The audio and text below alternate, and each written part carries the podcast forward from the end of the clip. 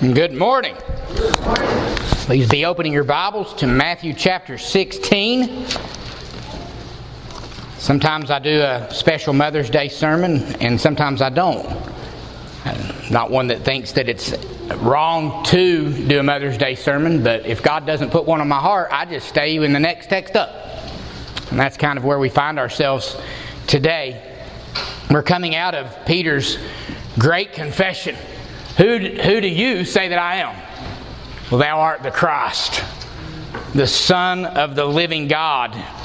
And Jesus recognizes that and honors that response and says, Blessed are you, Simon Bar Jonah, for flesh and blood has not revealed this to you, but our Father who is in heaven. And thou art Peter, and upon this rock I will build my church this certainty of a coming building of the church, and the gates of hell will not prevail against her. We will go forward and we will make, co- uh, make progress, taking the gospel to the ends of the earth. That there will be people from every tribe, tongue, and nations represented, transforming the world by the power of the gospel.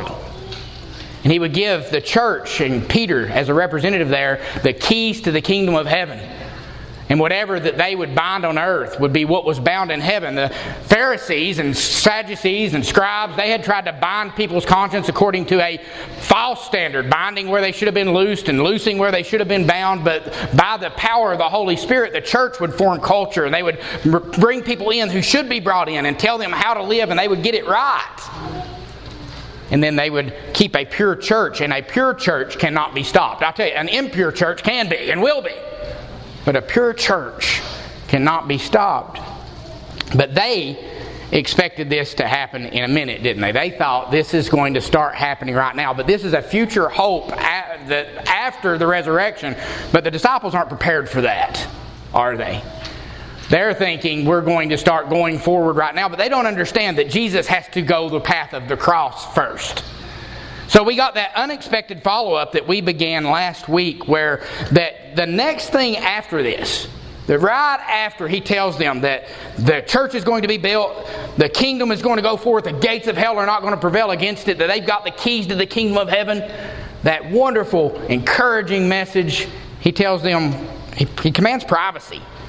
He sternly warned them that they shouldn't tell anyone that he was the Christ. You'd think he'd be wanting to get people on his team, but Jesus didn't need people on his team because he had uh, work he had to do before he could ascend to the throne, didn't he? He didn't want them to go out and form a coup and get everybody on their team. He was going to go the path of the cross. There was a priesthood coming that they couldn't understand. That from that time on, verse 21, Matthew 16 21, Jesus began to show his disciples that he must go to Jerusalem. He must suffer many things from the elders and chief priests and scribes and be killed and on the third day rise again. That Jesus had to first become the great high priest. They thought he would be the king and then be given access to the temple and be the king on the, on the priest on his throne. But they didn't realize that he would be the great high priest who would offer himself as a sacrifice, that he would abolish the need for a temple, that he would raise himself up as the temple, that he himself would be the sacrificial lamb, that all that had to happen first. They couldn't understand that. That was unexpected to them. They didn't get it that he had to first fulfill this priestly ministry, that God would raise him up after that because he was sinless, that he would be declared to be the Son of God with power by the resurrection from the dead, and then after that, they would go forth, and through him we would receive grace and apostleship to bring about the obedience of faith amongst the Gentiles. First, he had to die before he became the king so that we could take this message to the ends of the earth by the power of the Holy Spirit. It was good that he went away because if he went away, he would send us the Spirit, and that we, by the Spirit, he would put strength in every stride, and we could go forth and take those, those gates of hell. So those were two unexpected things privacy commanded and priesthood coming. We're picking up and we're going to see three more unexpected things they couldn't have seen coming in verses 16, I mean, verses 22 through 28. What do we see? Well, Peter took Jesus aside and began to rebuke him, saying, God forbid it, Lord. This shall never happen to you. But he turned and said to Peter, Get behind me, Satan. You are a stumbling block to me, for you are setting your mind, not setting your mind on God's interest, but on man's. Then Jesus said to his disciples, If anyone wishes to come after me, he must deny himself and take up his cross and follow me. For whoever wishes to save his life will lose it, but whoever loses his life for my sake will find it. For what shall it profit a man if he gains the whole world and forfeits his soul? Or what will a man give in exchange for his soul? For the Son of Man is going to come in the glory of his Father with his angels, and will then repay every man according to his deeds. Truly, I say to you, there are some of those who are standing here who will not taste death until they see the Son of Man coming into his kingdom. We're going to see three more unexpected things here. We're going to see Peter corrected. We're going to see a profitable cross. That's an oxymoron, isn't it?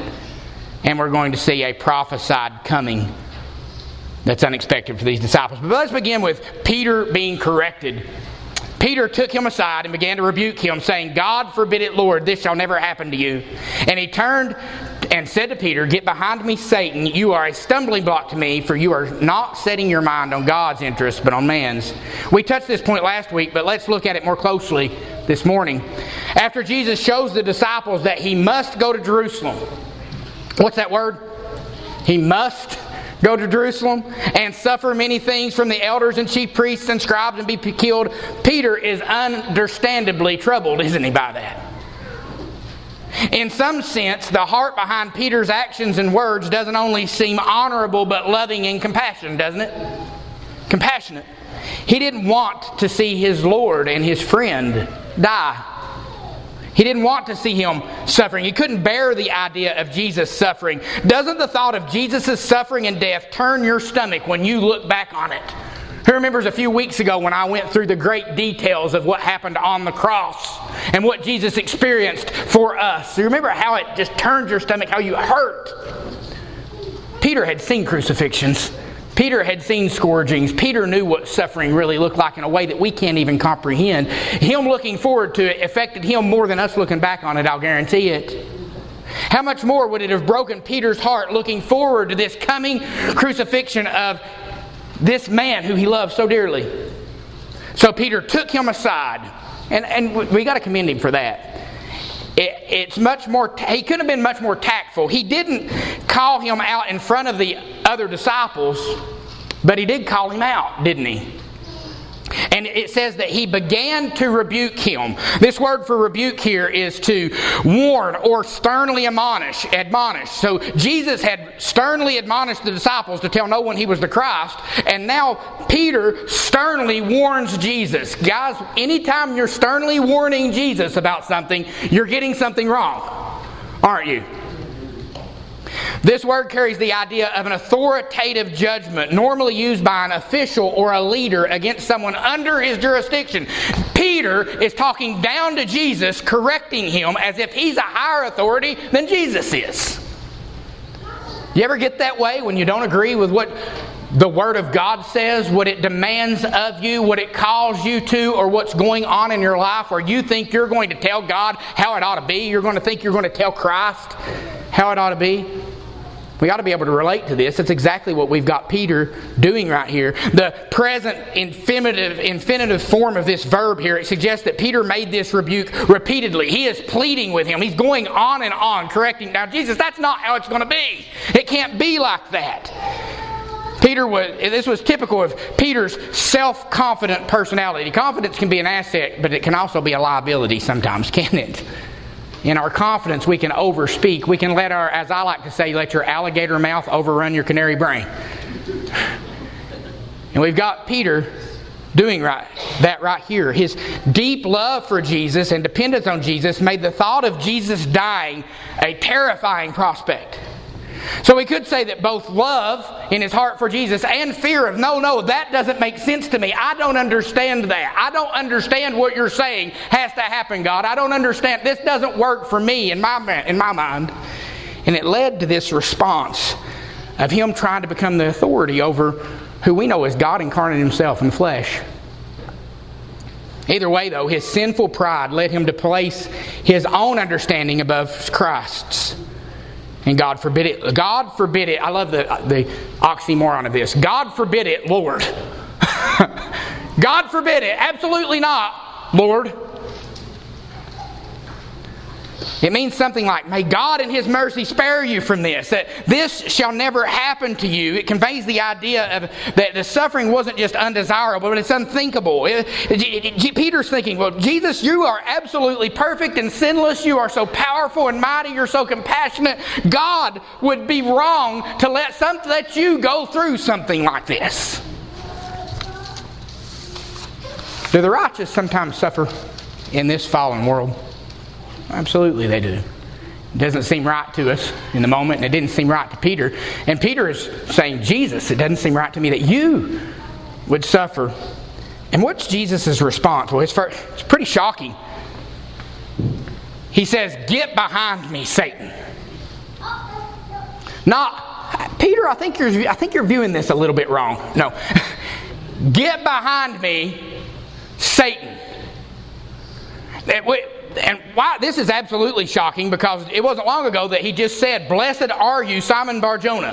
Verses 17 through 19. You're right there in the text, look back. Blessed are you, Simon Barjona, for flesh and blood has not revealed this to you, but my Father is in heaven. He tells him, Upon, uh, I say to you, you are Peter, and upon this rock I will build my church, and the gates of hell will not overpower. I will give you, Peter, the keys to the kingdom of heaven. Whatever you bind on earth will be bound in heaven. Whatever you loose on earth, it will be loosed in heaven. That's verse 19. Here we are in verse 23, and it's get behind me, Satan. How quickly can we go from being perfectly on point and in the right to being satanically wrong? Be mindful. You can have a valiant stand and you let your guard down for a minute and you start you stop thinking scripturally just for a moment and it's not long you've went from a high stand, a high point to a collapse, a catastrophic collapse. From you are the rock upon which I'm building the church, I'm giving you the keys to the kingdom, to you are you're like Satan. Why did Jesus come at Peter with so much condemning language here? Well, Jesus had heard this before. Turn with me to Matthew 4, just a few pages back. Matthew 4, 8 through 10. And in the wilderness temptation, do you remember the third temptation? First is command these stones to be made bread. Second is cast yourself down from the height of the temple. And then the third temptation, the devil took him to a very high mountain and showed him all the kingdoms of the world and their glory. He offers him all the kingdoms of the world and their glory. And he said, All these things I will give to you, and all you've got to do, Jesus, is fall down and worship me. And then Jesus said to him, Get behind me, Satan. Go, Satan.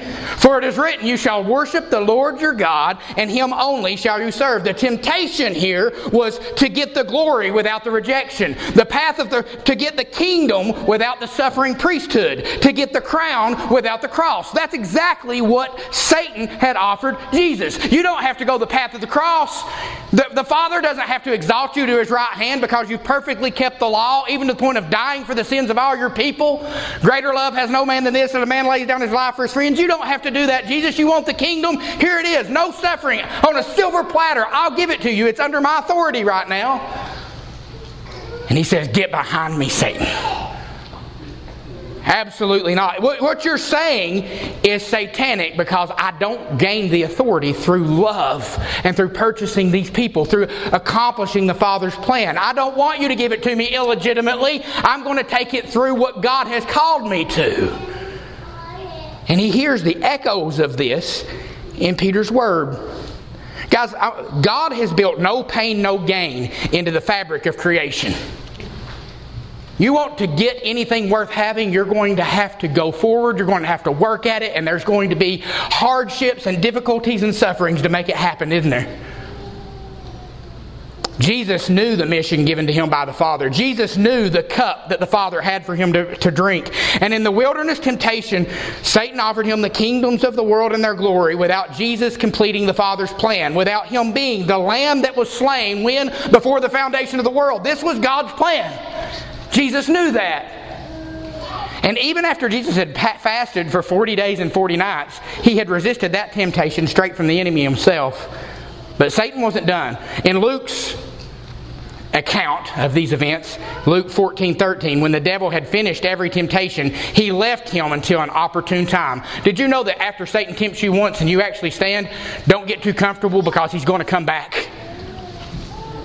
And sometimes he's going to come through things you might not recognize. In the wilderness, he came and he was Satan. Here, he comes through Peter, Jesus' loyal disciple one of Jesus' very good friends. Did you know that sometimes temptation will come through you through people you love and they, they will actually encourage you th- toward things that are wicked and you've got to be on guard? He showed up with the same message through this unlikely source. And Jesus says, Get behind me, Satan.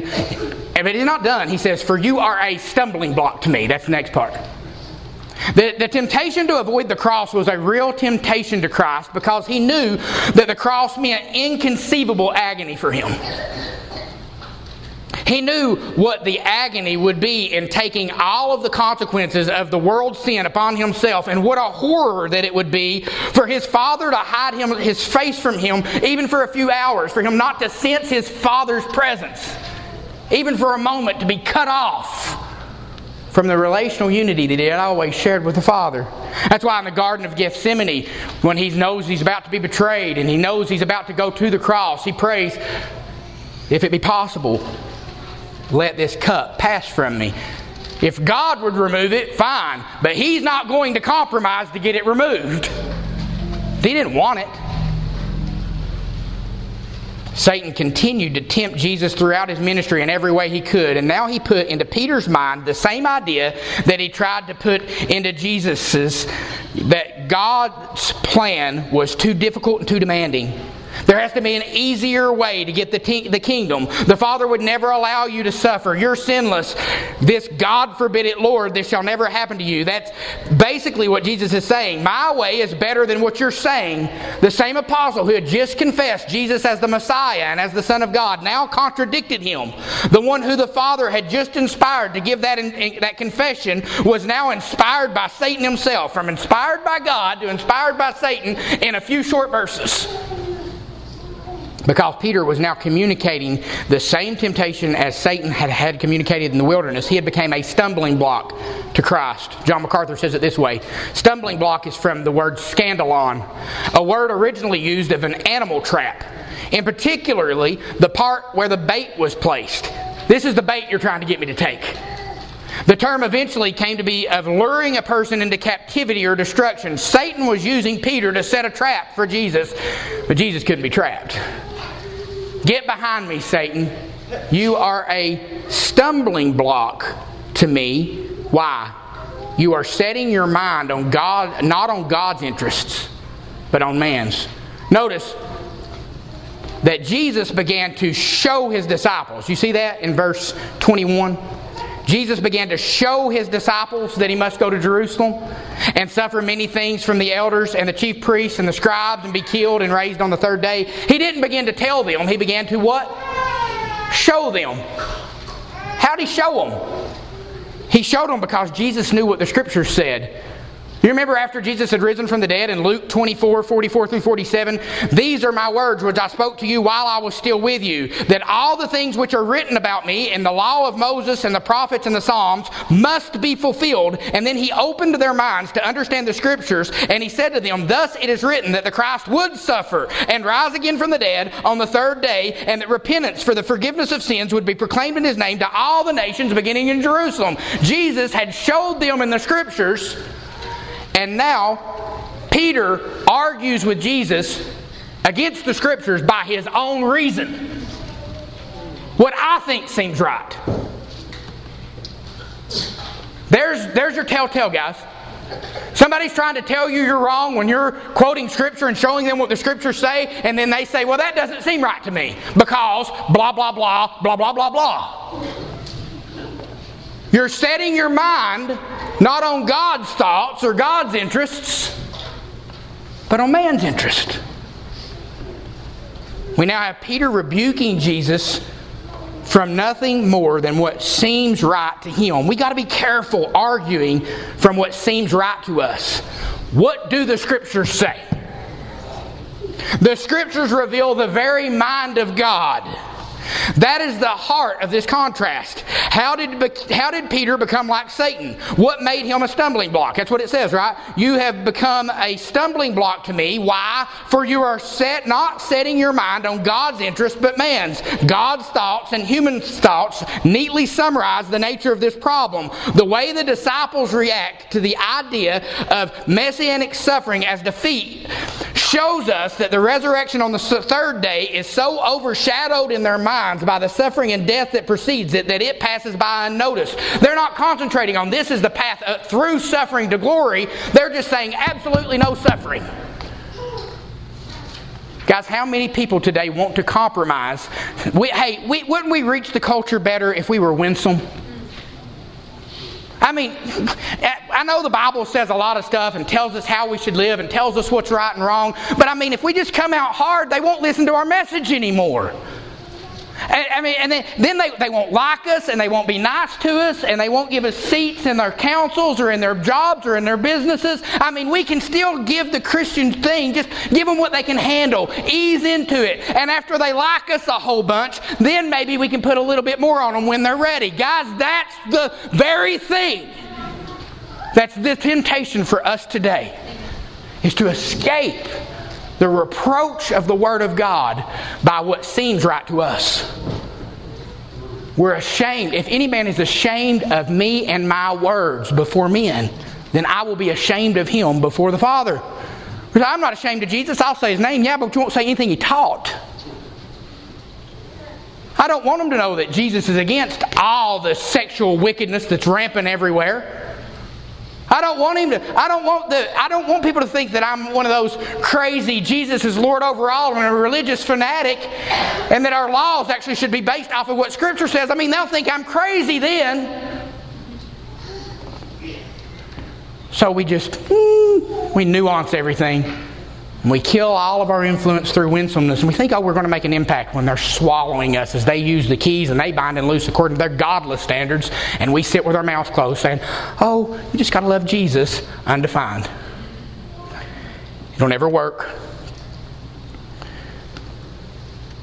The plan of God was that Jesus would suffer and that his disciples would follow him in the path of suffering. That was the plan of God. It was plan A, and there was no plan B. And now he called them to this other unexpected follow up a profitable cross. That's oxymoronic, isn't it? Jesus said to his disciples, If anyone wishes to come after me, he must deny himself and take up his cross and follow me. For whoever wishes to save his life will lose it and whoever loses his life for my sake will find it. For what will it profit a man if he gains the whole world and forfeits his soul? Or what will a man give in exchange for his soul? There's no way that this would have made any sense to the disciples. Why? Well, they knew that the scripture said, Cursed is any man who hangs upon a tree. They didn't understand that Christ has redeemed us from the curse of the law, having become a curse for us. For it is written, Cursed is everyone who's hanged upon a tree. That the necessary path to our forgiveness was by Him taking the curse upon Himself and then filling us with His Spirit, that we would go back and follow Him through this path of suffering, ending in glory. They didn't have a way to understand that. Their understanding of kings was kings rise up, they have power, they conquer all their and vanquish all their foes, and then they come into power. That's how they thought it would work. That wasn't God's plan. And it's not God's plan now. We're going to form a coup and go charge Washington or charge Nashville in the midst of all this with our, our bayonets on our, on our side and ready to shoot and ready to go to war and defeat everybody. That's not the way that God's going to do it. It's not the way He's ever done it. He doesn't defeat with swords or muskets, He defeats with a message, with the gospel, standing up, Sure, defending your own self, your own life, your own family, your own community, whoever, if, if you're being attacked, you can defend yourself, but we're not going forth to conquer with swords. No, we just stand on the truth. The cross is a necessary element of the gospel.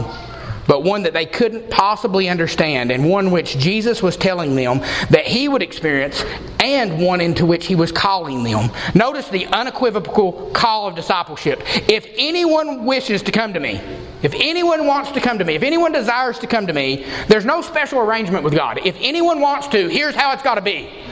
You don't make your special arrangement with God. He tells you this is how it is, and you either do it that way or you're on the outside looking in.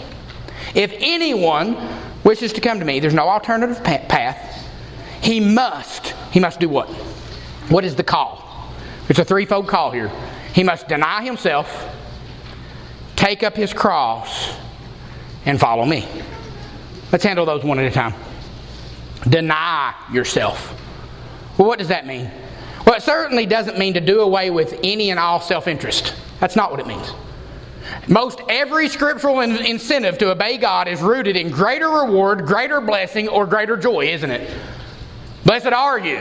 What? Blessed are you when men revile you and persecute you and say all manner of evil against you falsely for his sake.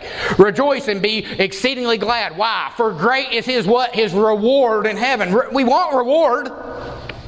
Denying yourself doesn't mean you don't want joy. Well, he tells us to give. Yeah, he tells you it's more blessed to give than to receive. You want the blessing that's greater. When you're denying yourself, it's not that you don't want joy or you don't want reward, you don't want good things. That's not what it's talking about. Even this text tells us to weigh the value of gaining the whole temporal world in comparison with gaining our eternal souls. We want a greater reward. So denying yourself doesn't mean you don't want something good. So, what does it mean to deny yourself? To deny means to disassociate oneself from a statement or a person, to decry yourself. That your thoughts are no longer what you lean on. You deny what you think and you return to what God says. The very opposite of what Peter's just done. You've got to deny what you think. What you think doesn't matter.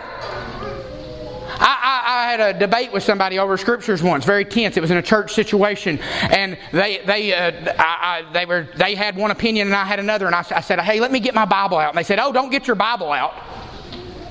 I said, "Well, this is going to be a pretty short conversation then, because I don't care what you think, and I don't care what I think. I care what this book thinks, what this book says, because it is true. I decry my opinions." And I believe not only in the authority and the inerrancy of the Word of God, but in its clarity that it is actually, you can know what it says and what it teaches, and then once you know it, you've got to stand on it. I deny myself, and I profess Christ as Lord. You see that in Matthew 10 22 through 23. It's the, the, the difference between confessing, the, the, the opposite of denying is confessing. Therefore, everyone who confesses me before men, I will also confess him before my Father is in heaven. But whoever denies me before men, I will also deny, uh, deny him before my Father who is in heaven. You've got to deny yourself and confess Christ. My allegiance is to Christ. My opinions are no longer my opinions, only what Scripture teaches. And if my opinions don't line up with what Scripture says, then I'll change my opinions because Jesus is Lord. When we deny ourselves, we deny our own wisdom and we believe God. We lay aside pragmatism. Not this, I think this would work best. So? When did, when did God tell you to do what you thought would work best? He says, Do what I say and I'll take care of the outcome.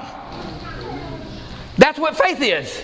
God, I believe you and I'm going to do what you say even when it doesn't make sense to me because I've denied myself. We lay aside pragmatism and we do what's right regardless of the consequences. Trusting that God will do right by us. That's the product of saving faith. If that's not who you are, you're not saved. Ooh. It's true. If anyone will come after me, he must do this, right? He must deny himself. That's the first step. I now submit to you. You're I'm not Lord, you are. That's the first step. When a person will do wrong because it works better for him in the moment, it shows that he hasn't denied himself. Doesn't it? It made more sense for to Peter that Jesus would not go the path of the cross. That let's get people on our side. Let's go tell everybody you're the cross. We can get all these people that want free food. We can get them on your side. We can get all these people that don't want to pay their taxes. You can promise them tax breaks. You can get all these Pharisees that actually do believe on you, and you can tell them, hey, we'll establish a new community. We'll overcome the current uh, synagogue system, and I'll give you prominent seats when I come into my kingdom. You think he could have done it that way? Yeah, he could have. It wasn't God's plan. Peter liked that plan better, but it wasn't what God wanted. John 12, 42 through 43, it shows us what people who haven't denied themselves look like. Many, even of the rulers, believed in Jesus. But because of the Pharisees, they were not confessing him. They knew one thing, but they wouldn't confess him. They denied him. Why? For fear that they would be put out of the synagogue.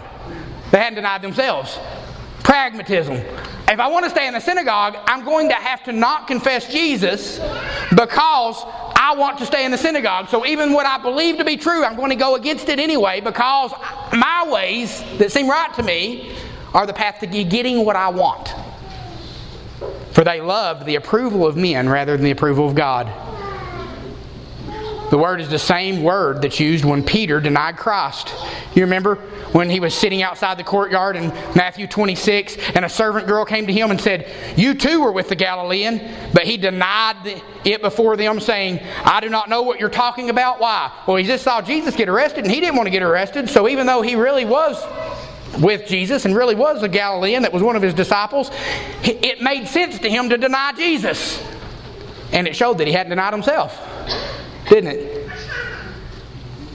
When he'd gone out of the gateway, he saw another servant girl, and he said, This man was with Jesus of Nazareth. And he said, I don't even know this man. And a little way, a while later, a bystander came to, and said to Peter, Surely you are one of them, for even the way you talk gives you away. And then Jesus began, I mean, then Peter began to curse and swear.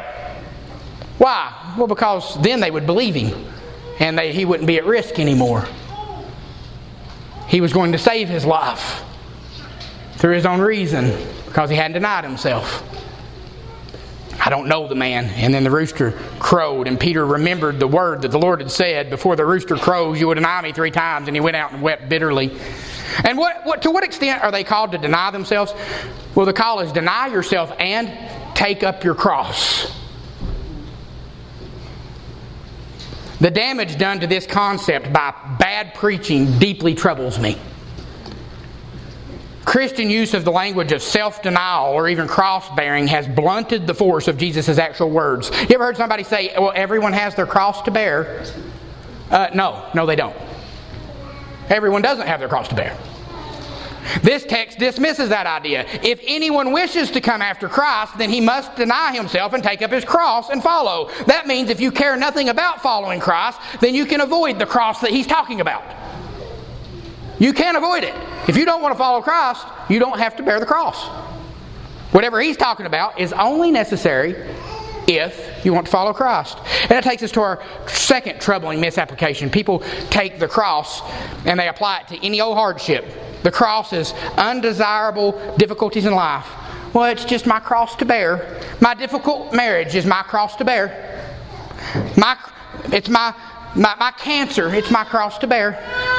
My dead end job, well, it's just my cross to bear.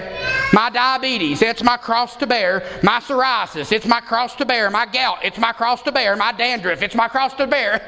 My baldness, male pattern baldness, it's my cross to bear. No, it's not. That's bad stuff that happens to people. It's not your cross to bear. It's not what he's talking about here. Lost and saved people alike all have bad stuff that happens. That's not your cross to bear. What is it? We deny our devotion to our own understanding of what's best for us, and we do what is right to the point of risking our own lives in the path of righteousness. That we will do what's right, even if the world out there hates us, rejects us, even to the point of killing us, that we will do what's right anyway and bear the cross, the very instrument that they would kill us on. We willingly carry it, and if you will kill me on it, kill me on it. That's your cross to bear. You want to be a disciple? Count the costs. That's your cross. Not little bad stuff that happens. Quit diminishing the cross by saying stuff like that. Cross is bigger than that. We put loyalty to Jesus before self preservation. Turn back, we've seen this before, to Matthew 10 32 through 39. You're going to see confess and deny, and then you're going to see the cross again.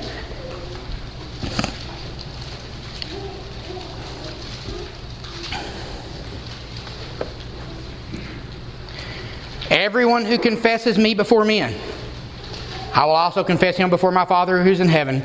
But whoever denies me before men, I will also deny him before the Father who's in heaven. Do not think that I came to bring peace on the earth. I did not come to bring peace, but a sword. I came to set man against his father, and daughter against her mother, and daughter in law against her mother in law. And a man's enemies will be the members of his own household. He who loves father or mother more than me is not worthy of me. And he who loves son or daughter more than me is not worthy of me. And he that does not take up his cross and follow after me is not worthy of me. He who has found his life will lose it, but whoever has lost his life for my sake will find it. There's your context. That the whole world believes one set of ideas is right, and I see that the Word of God disagrees with it, and I say, no, what you think and what you've believed and what you've held to is wrong because God's Word says so. And when you do that, if you want to make enemies, disagree with what people think is right. I don't care how much Scripture you quote, they'll hate you for it. If you're in a post Christian or a sub Christian culture and you push against what everybody accepts to be commonly true, when you do it, they'll hate you for it. And you know what the Christian says? Hate me. I can't help it. I've denied myself what seems right to me. My heart is captive to the Word of God. And even if you kill me, I deny myself. I take up my cross and I follow my Lord. The crucifixion of some of Jesus' followers is predicted later in Matthew 23 22 through 26, where it says, Fill up the measure of the guilt of your fathers. He says that they're going to keep rejecting Jesus and his disciples and it's going to finally culminate to where judgment's going to come on them. You serp- serpents, you brood of vipers, how will you escape the sentence of hell? Therefore, behold, I am sending you prophets and wise men and scribes, and some of them you will kill and crucify, and some of them you will scourge in your synagogues and persecute from city to city, so that upon you might fall the guilt of the righteous blood shed on the earth, from the blood of righteous Abel to the blood of Zechariah, the son of Berechiah, whom you murdered between the temple and the altar. Truly I say to you, all these things will come upon this generation. The New Testament doesn't record any crucifixion of Jesus' disciples, but history tells us that Peter, Andrew, and Philip all were crucified, just like Jesus had been. And what's this last call? Deny yourself, take up your cross, and follow me. Jesus doesn't demand what he doesn't model. The follow me with your cross in 1038 and here are the first indication that Jesus will himself be crucified. Jesus tells them here that he'll be killed by the chief priests, scribes, and elders, but he doesn't explicitly say that he's going to be crucified until Matthew 20, verses 18 and 19, where he uses the same words, but he replaces kill with crucify in, verse, in chapter 20, verse 19. Jesus invited the disciples to follow him, cross in hand, denying their impulse to deny him to preserve their own lives. Discipleship is a life of at least potential martyrdom. You say that again. Discipleship is a life of at least potential martyrdom. So, well, not very many people are martyred. I didn't say it's a life of martyrdom. I said it's a life of potential martyrdom that I'm willing to obey to the point of being killed. If you're not, you're not a disciple of Christ. And if you'll disobey, not only to save your life, but to save your job or to save your reputation or to look cool in front of your friends, you certainly aren't going to die for it. Right? Complacent, damsel in distress pietism is one of the greatest hindrances to the kingdom advancement. You say, what do you mean by that? We don't hunker down, hide, hope not to be noticed, and wait on Jesus to come back and save us. And believe in our heart and keep everything we believe in our heart because we dare not say it out loud to anybody. But Jesus is going to save us when He comes back and take us to heaven.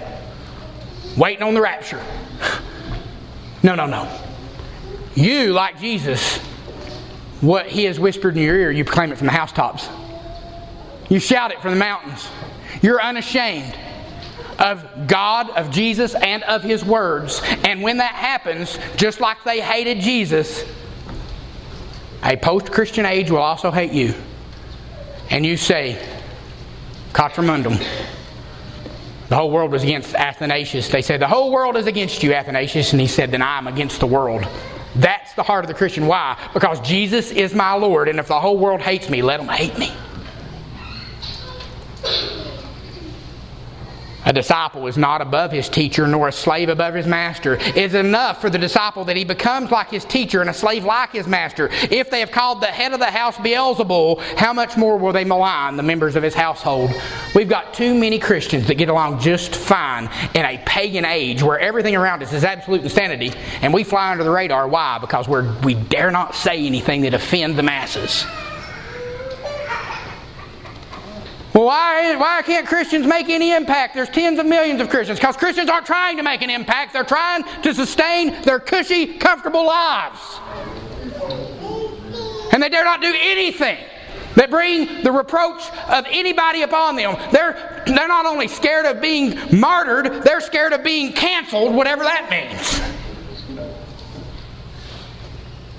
We should be the ones doing the canceling. Well, we just can't discriminate. No, we have to. That's what the ministry of the keys is. We don't associate with that immorality or have anything to do with it. We come out from among them and be a separate people. Well, then I won't be able to get my promotion. Guys, to hell with your promotion. To hell with it. Literally. Say, well, Matt, don't curse. I'm not cursing. I'm saying where I think your promotion can go if it, if it requires you not to be uh, loyal to King Jesus. Because it's either to hell with your promotion or it's to hell with you. And I don't want that. It's serious. And when we are courageous by the power of the Holy Spirit and we stand with courage against this stuff, the gates of hell can't prevail against us. Well, they just seem to be winning. Yeah, they do, because we ain't fighting. I thought you said we didn't need muskets. Who said anything about muskets? We fight with the sword of the Spirit. Don't need muskets. What we've got is more powerful than muskets or ARs. We stand unashamed. And the consequence whoever wishes to save his life will lose it. Whew.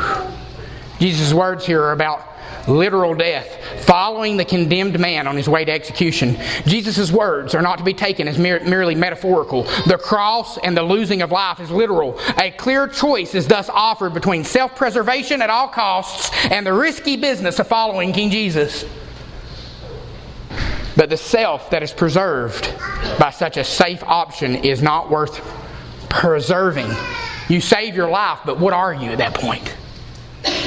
You saved your cowardly, pathetic little life for just a little while. Where are you going to live? 70 years, 80 years, maybe 90? Maybe you make it to 105. Wow. And then there's eternity after you. Really? I'd rather go down in a blaze of glory than that, wouldn't you? And preserve and get to live a little bit longer as a coward who made no impact on the world? Yeah, I think I'd rather just go out, wouldn't you? Whoever loses his life for my sake will find it. Jesus called the disciples to follow him with their crosses in hand, trusting that God would suffer. I mean, uh, tr- trusting God should we suffer unjustly. We just trust God. If, they, if we suffer unjustly, we trust God that He'll work it all out in the end. Well, how can He do that if they kill us? That whole resurrection thing that we actually believe in? Remember? We actually believe in that? How can you be afraid? What are they going to do? Kill you? Big deal. You get to go to heaven and wait for the resurrection of your body, and then you live forever. That's exactly what it says in 1 Peter 2.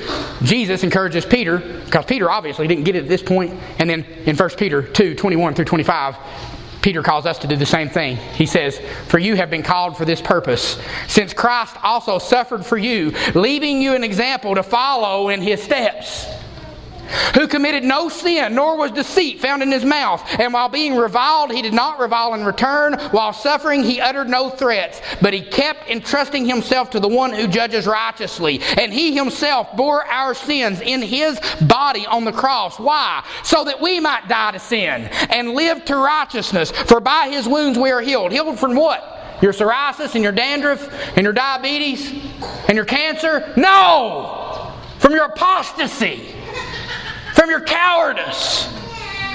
By his wounds you're healed from all that. Why? Because we saw Jesus obey to the point of death, even death on a cross, and God highly super exalted him and lifted him to the loftiest of heights, that in the name of Jesus every knee should bow and every tongue should confess that Jesus Christ is Lord to the glory of God the Father. And we saw that and we said, What do I have to fear now?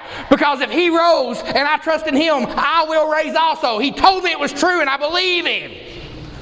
And we believe God and it's accounted to us as righteousness. Well, I, I, it's not works, it's, it's faith. Faith produces that kind of works, or it's dead faith. That's what it produces. If anyone would come after me, he must deny himself, take up his cross, and follow me. For you were continually, here's what that healing looked like. By his wounds you're healed.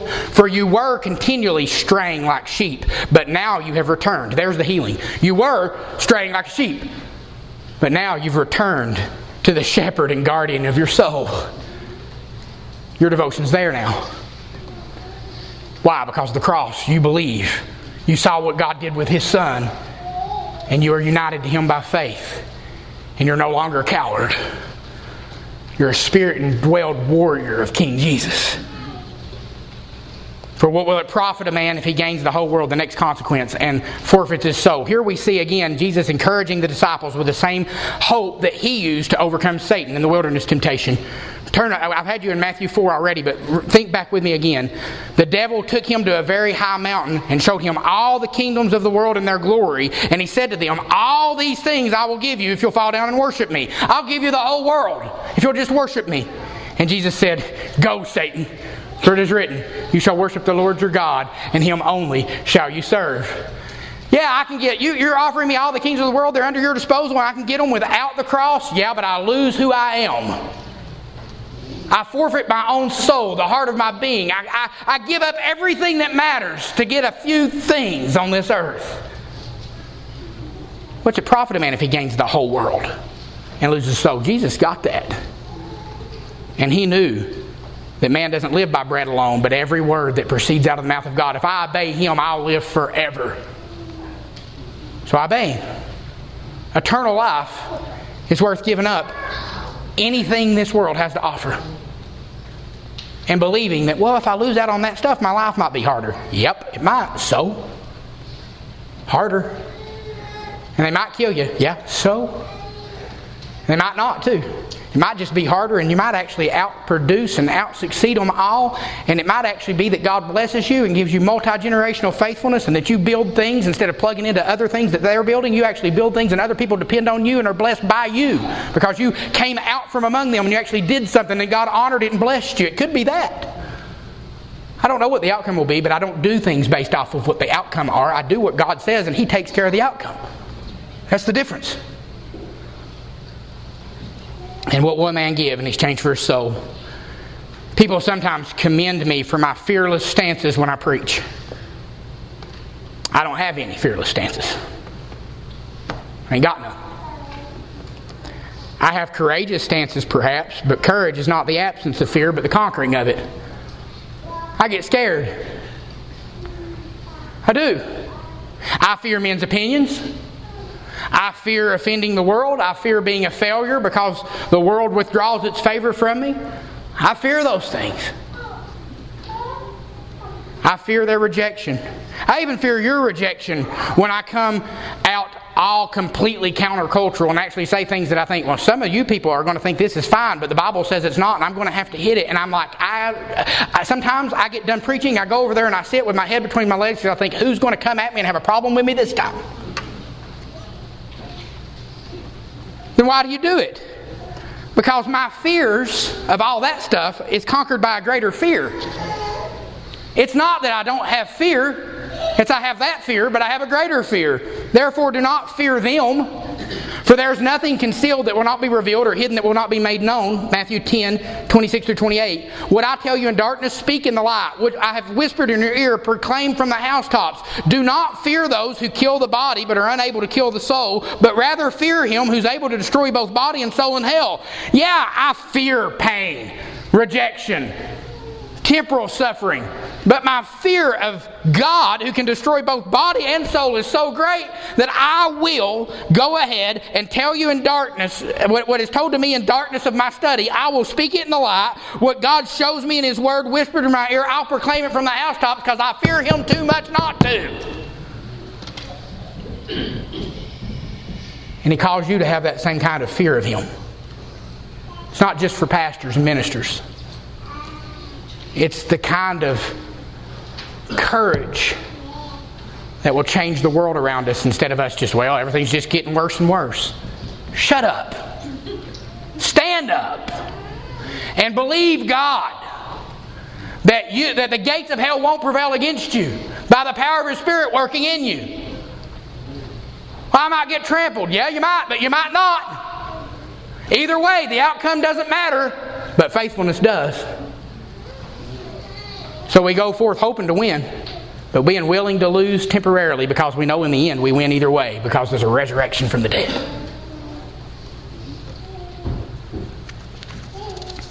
We not only have these promises of reward, but we have a prophesied coming. That's verses 27 through 28.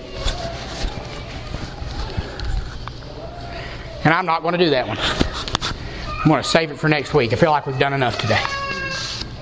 We can leave the script, can't we? Brothers and sisters, we're called to obey King Jesus no matter what. How many of us have obeyed him perfectly? We haven't. How many of us have been cowards too many times? Refused to speak up because of pragmatic reasons. How many of us are a lot like Peter? And we, we think, oh, I've got to avoid the path of suffering, so we compromise. We've rejected the teachings of Christ so many times and if we deny Him before men, He'll deny us before the Father. What do we do? We run to the one that never denied Him for forgiveness and pardon. Jesus didn't, and He died on the cross to pay for our compromises. That we come in repentance week after week, day after day. That we die daily. that we put us put off more and more of our sin and, and, and say, God, I want to obey, but I'm not good enough, but you obeyed good enough, and I trust your broken body and I trust your shed blood. That's what we come back to. And we come back to it this morning. You get a charge like this, you're like, hey, I'm, I'm not exactly like that. You're not saved by your works, you're saved by His. Repent again, recommit to it, and trust in the enoughness of Christ. I'm justified through faith, but I'm being sanctified. The things I'm telling you, you are a little, but you're not fully, neither am I. And we're being conformed to His image, and we want more of it. And we say, God, change me. I take this in hope of forgiveness and of sanctification, that I partake, I'm eating, I'm consuming the broken body and shed blood of Christ and becoming like Him. You are what you eat? Yep. And I'm feasting on Christ and I'm becoming more like Him, conformed to His image. Come in faith. Come in faith. There's no condemnation to those that are in Christ Jesus. Hold to that great hope.